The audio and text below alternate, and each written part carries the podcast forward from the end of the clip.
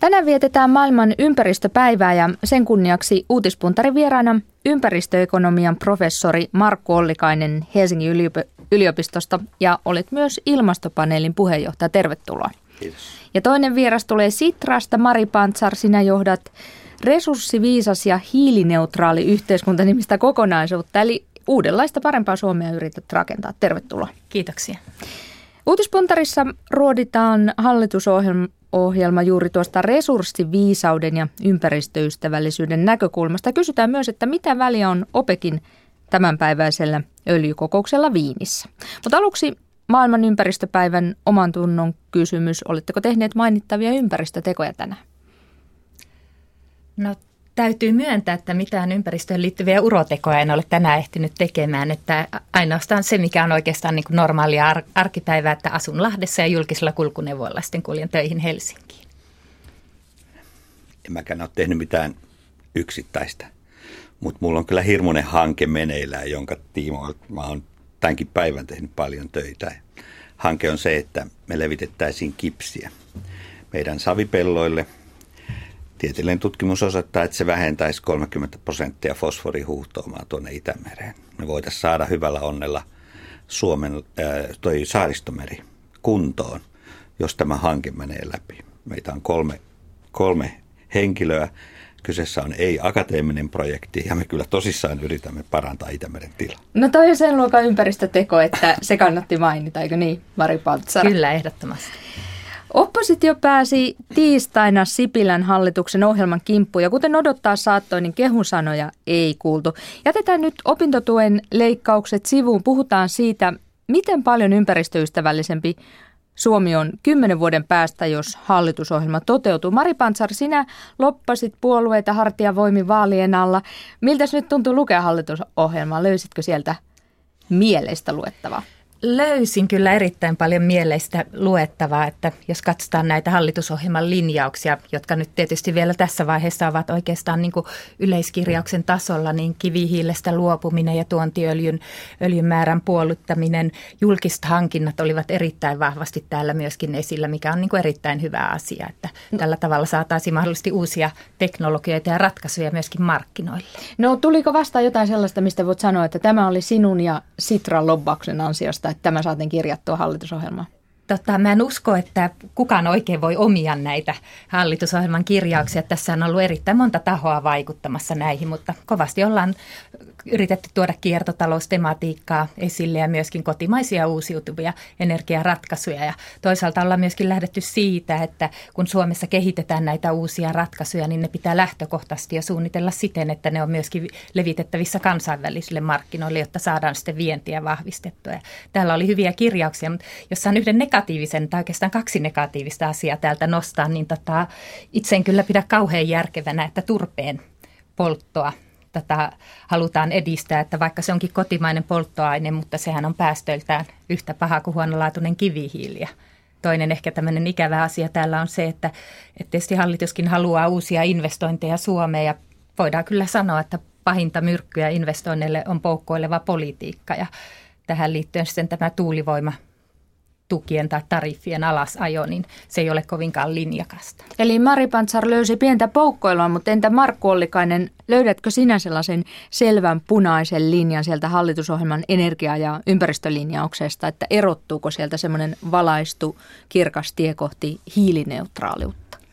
Kuka, kuka meistä osaa sanoa, mikä on valaistu kirkas tie? Mutta siis siellä on kyllä paljon ilmastopoliittisesti ihan järkeviä lausuntoja – Siis Suomi sitoutuu kansainväliseen ilmastopolitiikkaan. Suomi pyrkii kattavaan sopimukseen Pariisissa. Suomi haluaa edistää Euroopan unionin pääinstrumenttia, eli päästöoikeuskauppajärjestelmän toimivuutta. Nämä on kaikki niin kuin ihan, ihan niin kuin erinomaisia asioita. Kotimaisen politiikan osalta niin kyllä on ihan hyvä, että puhutaan, että edistetään uusiutuvia luonnonvarojen käyttöä, siis mukaan lukien biomassa, ää, aurinkovoima, maalämpö, tällaiset. Mutta kyllä mä oon Marin kanssa samaa mieltä, että turvemaani, niin sitähän mä nyt osasin tietysti odottaakin, että se sille tulee. Mä oon kyllä ymmärtänyt, että päähallituspuolueen linjauksissa on se, että Suomesta ajetaan ensin ulos asiat niin kuin järjestyksessä. Ensin kivihiili, sitten turve. Mutta tota, Joo, se on nyt joka tapauksessa. Kuuluu munkin tänne negatiiviseen listaan ja mun tietojen mukaan meillä on tuolla niin kuin pipelineissa kohtuullinen määrä näitä tuulivoima niin kuin investointisuunnitelmia.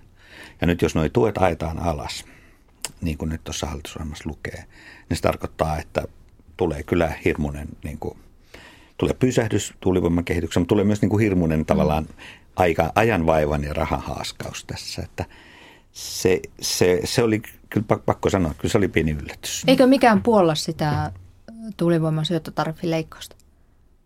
No sitä kai puolta lähinnä toi valtion budjetti, mutta sitten se kysymys, että mihinkä ne leikkaukset tehdään. Mm. Mä lisään vielä kuitenkin yhden. Tota, tässä hallitusohjelmassa tuli, tuli tämmöinen lausunto, että kompensoidaan meidän, niin kuin sanotaanko nyt tälle energiaintensiiville teollisuudelle päästökaupasta koituvaa niin kuin ikään kuin kilpailukykyhaittaa. Mutta sitten päätettiin, että se rahoitetaan niillä päästökaupan huutokauppatuloilla. Niitä on käytetty kehitysyhteistyöhön. Eli siellä nyt kyllä sitten mun arvomaailmaan tuli vähän semmoinen ikävä leikkaus. Sinä, Marko Ollikainen, olet aiemmin sanonut, että Suomi on velvoitteiden suorittaja, mutta ei halua olla edelläkävijä. Tämä on sellaista puhetta, mitä me emme halua kuulla. Olisitko valmis vähän muuttamaan kommentteja nyt uuden hallituksen? No ei, siis tämän pohjalta ei kyllä oikein vielä osaa sanoa se sellaista siis, että me voidaan kyllä luottaa siihen, että Suomi tekee just sen, mitä Euroopan unionin ilmastopolitiikassa edellyttää. Mutta kun meidän haaste olisi löytää ratkaisuja, joilla me pystytään niin kuin yhtä aikaa ikään kuin voimistamaan meidän ilmastopolitiikkaa ja samalla luomaan ratkaisuja, joista koko maailma hyötyy. Se on just se, mistä Mari tuossa äsken mainitsi. Ja niissä me nyt ei vaan olla tehokkaita. Me, ollaan, me pelätään. Hm? Meillä on vähän liikaa sitä toisen puolen lobbausta ja meillä ei ole hyviä rahoitustukijärjestelmiä, siis innovaatioille. No Sitrakin rahoittaa, eikö niin? Sitra ei rahoita oikeastaan yksittäisiä ne, yrityksiä ne. tai teknologian kehitystä. Että mehän ollaan tämmöinen tulevaisuusorganisaatio ja rahoitetaan rahastoja. Mutta jos mä saan tarttua tuohon, mitä Markun kanssa keskustelitte edelläkävijyydestä, niin tota, mä en kyllä näe, että Suomi välttämättä tulee olemaan ihan niin kuin maailman edelläkävijä näiden linjausten ansiosta, jota hallitusohjelmassa nyt on. Ja tavallaan se, että, että me mennään niin kuin samaa tahtia kuin muukin EU, mm. eikä välttämättä olla sielläkään ihan kärkipäässä. Mutta sitten jos me katsotaan niin kuin globaalisti, niin EU on jo jäämässä muiden jalkoihin pikkuhiljaa. Että esimerkiksi Kiinassa tapahtuu niin hurjia muutoksia, että ei me niin kuin Euroopasta että tällä Suomessa edes tajuta, että mitä mm. siellä tehdään. Ja tästä on erittäin hyvä esimerkki. Me kaikki muistetaan herra Nikolas Stern, joka teki Sternin raportin kymmenen vuotta sitten, jossa ensimmäistä kertaa arvioitiin ilmastonmuutoksen taloudellisia vaikutuksia. Tämä julkaistiin kymmenen vuotta sitten ja kaksi viikkoa sitten Lord Nicholas Stern sanoi Pariisin kokouksessa, että tällä hetkellä Eurooppa osoittaa sormella Kiinaa, mutta muutaman vuoden päästä Kiina osoittaa sormella Eurooppaa. Eli siellä tehdään jo tämmöisiä erittäin suuria kantaverkkoja Kiinan laajuisesti, jotka tulee pohjautumaan uusiutuvan energian käyttöön. Me ollaan, me ollaan vähän liian hitaita ja ei uskalleta uskoa eikä olla tarpeeksi rohkeita. Mutta eikö aika reippalta kuulosta tavoite, että hiilen käytöstä energiantuotannossa luovutaan kokonaan ja tuontiöljyn käyttö puolitetaan 2020-luvun aikana? Ihan, siis sinänsä ihan ok, mutta jos mietitäänkö, mietitäänkö realismia? E, oikein mielellään. No niin, no, on, on aika selvää, että sen jälkeen kun, tai mm-hmm. jos joskus tämä Olkiluodon ydinvoimalla valmistuu, niin suunnilleen voi sanoa, että samana päivänä kivihiililauhdevoina kytketään pois verkosta. Mutta meidän hiiliongelmahan liittyy sitten tänne yhdistettyyn sähkö- ja lämmöntuotantoon. Ja, ja siellä on kyllä kova homma hakea ne ratkaisut, joissa me sitten tästä hiilestä päästään eroon. Tämä oli yksi, vaikka niin kuin ilmastopaneelihan neuvo eikä loppaa, mutta tämä oli yksi, mitä me yritettiin ehdottaa, että kyllä Suomen pitäisi rakentaa niin kuin tiekartta sille, että millä me päästään sieltä yhdistetystä sähkö- ja lämmöntuotannossa hiilestä eroon. Se on tosi haastava tehtävä ja se, se pitää ottaa niin kuin sillä vakavuudella myös sitten. Mutta joku keino löytyy? No siis keinot löytyy, joo, mutta se vaatii kyllä työtä ja suunnittelua. No entäs sitten tämä tuontiöljyn puolittaminen? No se siinä nyt lähinnä tämän hallitusohjelman keinonahan on siis tämä, tota, me käytetään enemmän, enemmän sitten uusiutuvaa, uusiutuvaa polttoaineita. Se on se pääkeino. Sitten toisaalta, jos me edistetään hajautettua uusiutuvaa energiaa niin pientalojen lämmityksessä, silloin se lämmittäisi sinne niin kuin talojen lämmitykseen käytettävää öljyä. Eli nämä on nyt ne, millä, mitä me nyt, millä me tätä ajetaan ja ehkä sitten pitkällä aikavälillä ajetaan sitten tavallaan kun autot sähköstyy. Ää, kapasiteetti meillä ei ole kyllä kovin iso sit näissä uusiutuvissa energiassa. Että näillä tavoitteilla, siis anteeksi uusiutuvissa näillä tavoitteilla, mitkä on asetettu, niin me ollaan meidän tuotantokapasiteetin huipussa. Eli siellä saattaa tulla niin kuin jonkinmoisia rajoitteita vastaan. Ne on varmaan aika, aika tarkkaan on syytä miettiä meidän teollisuuden puolella, että mistä saadaan se, mitä nyt sitten tarvitaan, että noihin tavoitteihin saavutetaan. Sipilä... Siinä on se haaste, mutta muuten ihan hyvä. Sipilän hallitus puhuu tästä biotaloudesta hyvin paljon. Se on, se on tällainen kärkihanke ja tuo sana kattaa niin sellunkeiton kuin maksulliset kanottiretket luontomatkailun. Hahmotatteko te täsmällisesti, että mistä biotaloudessa tulee olemaan lähivuosina kyse? Mä luen täältä hallitusohjelman rivien välistä aika tarkkaan sen, että, että tässä paperissa biotaloudella tarkoittaa hyvin paljon bioenergiaa, mikä on tietysti erittäin kannatettava, uusia biopolttoaineita ja sitten myöskin niin kuin ravinteiden kierrätystä, biojätteen hyötykäyttöä. tämä on tietysti Suomelle erittäin tärkeä asia, mutta tässäkin meidän pitäisi ehkä olla vähän tota, enemmän edelläkävijöiden joukossa ja miettiä, että mitä kaikkea innovatiivista esimerkiksi puusta voi tehdä, että onko siellä jotain lääkeaineita tai Vaatteita. hormoneita tai mitä tahansa. Niin aivan, ja jalostaa mahdollisimman pitkälle ja sen jälkeen sitten tota, katsoa sitä energiahyötykäyttöä. Joo, siis hallitus, taatusti hallitusten työtä auttaa se, että nyt tulee isot investoinnit ja todennäköisesti niin kuin käytännön politiikassa se on kyllä tämä äänekoski, joka on niin kuin se ydin ja mahdolliset muut, muut suunnitelmat, mutta, mutta kyllä se näin on, että emme kyllä, ei se sellunkeitto ratkaise kaikkea tässä – Mä oon aina käyttänyt esimerkkejä tästä norjalaisesta yritystä, jonka nimi on Borregård. Ne keitti sellua ja ne oli menossa konkurssiin 70-luvulla. Mietti, että mitä me oikein tehdään. Sitten joku neropatti keksi siellä, mutta kuusestahan saat vaniljaa. Että miksi me muuta koko tuotantosuuntaa? Ne, ne, ne purki sellusuunnan ja ne rupesi tekemään kuusesta vaniljaa. Lääkevaniljaa, mm täyspäiväinen, siis jokapäiväinen tuotanto, siis massatuotanto, kaikki menee steriilivanilja suoraan Sveitsin lääketeollisuuteen. Loistoesimerkki siitä, mitä kaikkea puusta voidaan tehdä. No nanosellu on sitten se muoto, siis jos, jos mä henkilökohtaisesti toivon eniten, mä, mä voin olla ihan, Mari, ihan pienessä tässä. Kuulostaa hyvältä. Mutta taloustieteellinen niin kuin teknologiatutkimus kertoo, että sellaiset keksinnöt, joita voidaan kombinoida tuhansia asioiden kanssa, on parhaita innovaatioita. No nanosellu on semmoinen, sä voit pistää sitä ihan mihin tahansa. Sitten voidaan tehdä huonekaluja, se korvaa muovia, sillä voidaan käyttää luiteaineena. Uppsalassa olin tuossa yhdessä konferenssissa, jossa tota metsä, niin kuin tavallaan niin kuin metsäteollisuuden puolet ja suunnittelijat, ne oli tehnyt huonekaluja, ne oli näyttelyissä muualla. Kun me tehdään tällaisia, nanosellu, lignosellu kuuluu siihen joukkoon, jos meillä esimerkiksi voi, kun osataan käyttää aivoja ja osataan tehdä markkinoita, niin voi ruveta tuleen sitä, mitä kutsutaan näiksi biotuotteiksi, innovatiivisiksi biotuotteiksi.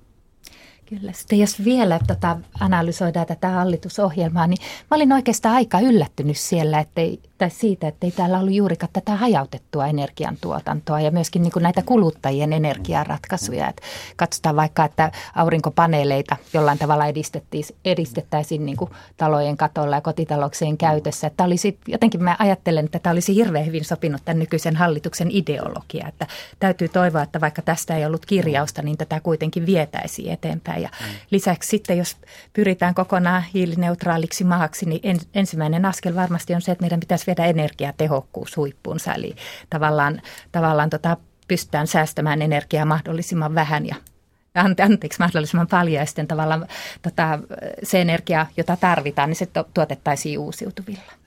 Mitä sä, niin, mitä sä Mari Tummit, mä oon ehdotellut sitä eri yhteyksissä, että, että me voitaisiin siis just tätä hajautettua aurinkoenergiaa edistää esimerkiksi sillä, että meillä olisi niin kuin, ä, tota arvonlisäveron Kyllä. lasku, taikka sitten niin kuin laajennettu kotitalousvähennys. Kyllä. Koska nyt noin viidellä tuhannella eurolla saa jo tämmöisen ihan kohtuullisen tota, järjestelmän, joka kesäaikana pystyy niin kuin pistämään sähkölaskun lähelle nollaa. Mutta monilla kotitalouksilla, varsinkin ikääntyneillä, jos mä ajatellaan tuota hajautettua niin kuin haja-asutusta, niin kyllä se rahan löytäminen on vaikeaa. Sen helpottaminen tässä saattaisi olla ihan niin kuin hyvä homma. No yksi, yksi energiaratkaisu näyttää olevan venäläisvalmisteinen ydinvoimala, josta uusi elinkeinoministeri Olli Rehn ei innostu lainkaan. Tällä viikolla Vihreä Lanka haastatteli Reeniä, joka sanoi, että hän ö, seisoo edelleen viime syksyisen blogikirjoituksensa takana. Silloin Rehn kirjoitti, että ö, taloudellisesti epävarma ja poliittisesti rujo investointi syrjäyttää vuosikausiksi tarpeelliset investoinnit vihreään energiaan – ja että Suomesta uhkaa tulla epäonnistuneiden ydinvoimahankkeiden ulkomuseo. Oletteko samaa vai eri mieltä? Mun täytyy sanoa, että mä olen kyllä hyvin pitkälle samaa mieltä uuden elinkeinoministerin kanssa. Ja kyllä mä käyttäisin nämä rajalliset paukut, joita meidän maassa on käyttää, niin mieluummin siihen vihreän teknologian ja uusiutuvan energian kehittämiseen. Ja meidän pitää niin kuin aina näissä energiaratkaisuissa pitää juuri se mielessä, että, että Suomihan tarvitsee kipeästi vientituloa ja ne ratkaisut, mitä me Suomessa tehdään, niin pitäisi olla sellaisia, että voidaan myöskin myydä maailman huimalle markkinalle ja sitä kautta saada tuloja ja hyvinvointia Suomeen. Mä en usko, että ydinvoiman ympärille välttämättä saadaan kovinkaan montaa suomalaista työpaikkaa. No se rakennuslupahakemus menee sinne Reenin pöydälle, elinkeinoministeri Reenin pöydälle. Mitenkö hankkeelle mahtaa käydä? Mä, en, lähde, mä, mä en lähde tätä niin kuin ennakoimaan. Siis periaatepäätös on, että kyse on sitä, että mikä on se ministeri, mä en tiedä mikä hänen toimivaltansa, että voiko hän, onko hänellä niin oikeus pistää kaikki jäihin – jos on, niin sitten se on ihan mahdollinen optio hänelle, mm. kyllä. Pari lyhyttä kysymystä vielä tästä, tästä tota hallituksesta. No e- etukäteen kannettiin huolta ympäristöministeriön kohtalosta, se säilyy, mutta salkku yhdistettiin maa- ja metsätalousministerin salkkuun. Sitä kantaa siis ruokalahtelainen luomuviljelijä Kimmo Tiilikainen. Onko ihan hyvä yhdistelmä tai ainakin parempi kuin ympäristö- ja liikenneministeriötä aluksi suunniteltiin? Sitä voitaisiin ajatella monelta kannalta, että jos, jos olisi ollut siis ympäristöministeriö ja liikenneministeriö, niin asuminen ympäristöministeriöstä olisi aika hyvinkin sopinut LVM kanssa, koska siellä on tämä viestintä ja, nämä yhdyskuntarakenteisiin ja liikenteeseen liittyvät asiat. Tämä maa, maa, maa- ja metsätalous ja ympäristö, niin täällä on tietysti tämä meidän maankäyttöä koskevat elinkeinot ja ympäristön suojelu. Mutta jäähän siellä on paljon asioita, joka on sen ulkopuolella, kemikaaleihin, kaikkiin tämmöisiin liittyvät asiat, että – mutta sanotaanko toisinpäin, että, että mm, kyllä ehkä tuossa joukosta niin tuli ihan hyvä ympäristöministeri. No entäs sitten se, että Suomen ympäristökeskus ja luonnonvarakeskus yhdistetään? No, tota, se on ehkä asia, jota pitäisi valmistella. Musta tuntuu, että se on ollut heitto. Ja, ja tota, kun sitä nyt kun sillä niin nopeasti miettii, että jos motiivi on siis se, että pitää säästää rahaa, niin mun suositus, mä oon vierestä katsonut, tota, kuinka nyt tämä uusi luonnonvarakeskus on syntynyt. Me oltiin aina kateellisia vanhalle maatalouden tutkimuslaitokselle tai keskukselle mm. siitä, että niiden systeemit toimii paremmin kuin meillä yliopistolla. Nyt se on kääntynyt toisinpäin.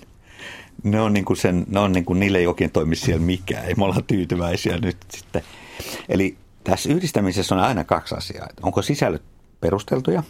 Ja se on se, mikä tässä kannattaa tutkia – jos rahaa vaan pitää säästää, niin sitä aina voi ajatella, että no leikataanko vaan rahaa pois. Mm. Ei lähdetä organisaatiouudistuksiin.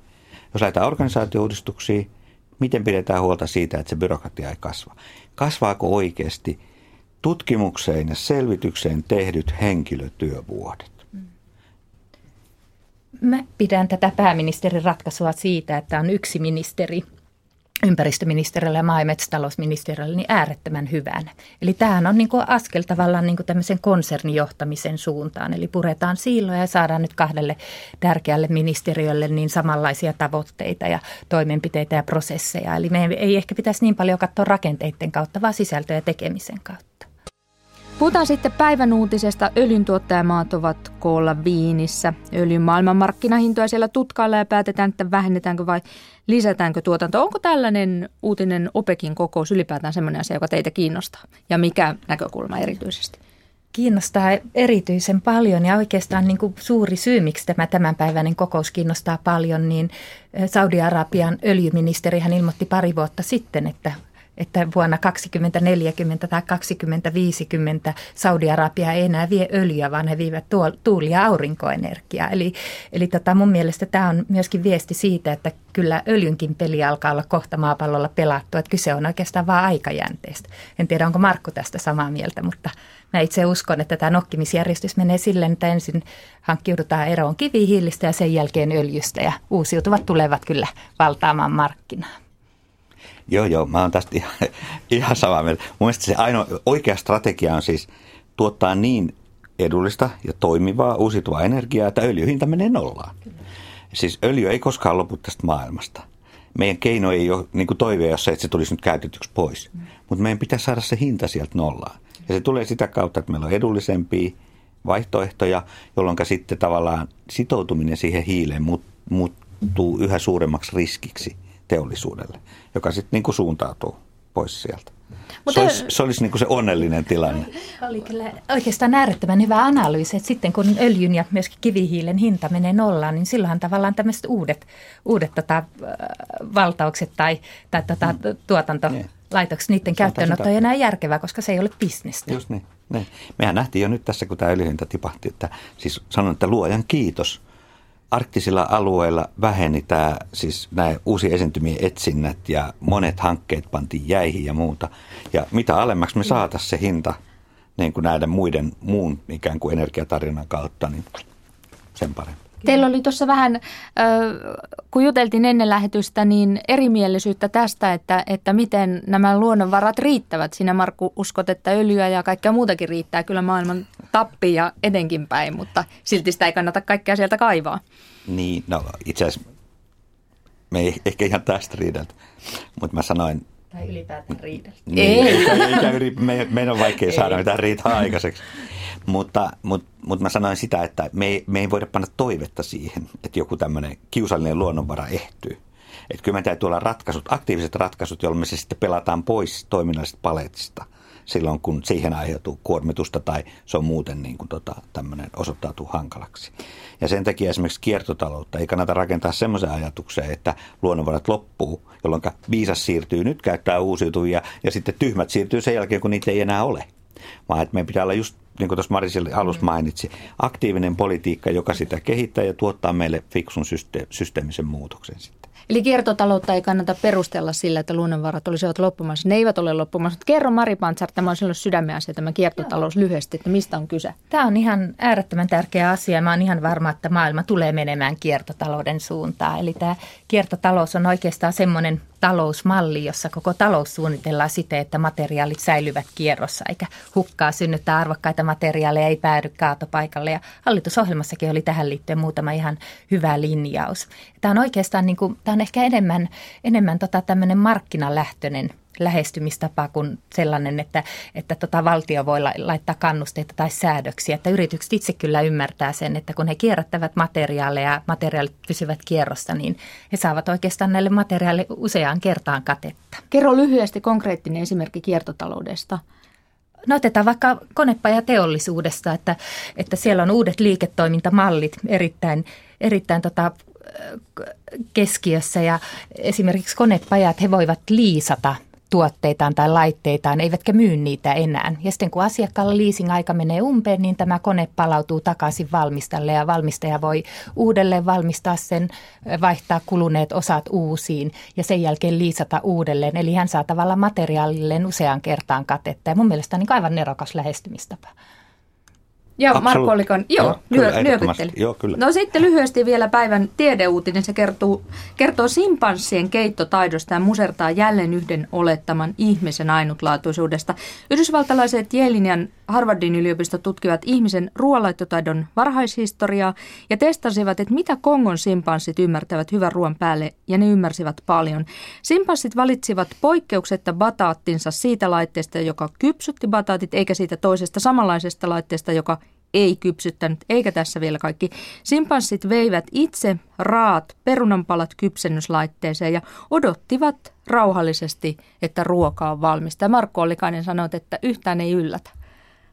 No niin, eihän tässä, mä oon tuolta kotosi ja, ja koti, koti, kotona kävi usein noita pohjoisen karhumiehiä, jotka kertovat, että karhuthan kyllä kypsettää ruokansa, että kun ne kaataa – hirven tai poron, niin ne upottaa sen suohon sitten, jossa sitten se kypsyy ja mätänee, jolloin sitten karhu kaivaa sitten viikon kuluttua se esiin ja syö. Että tämä on nyt tämmöinen niin kuin raakaversio rosvopaistista, että kyllä muutkin osaa kuin simpassit.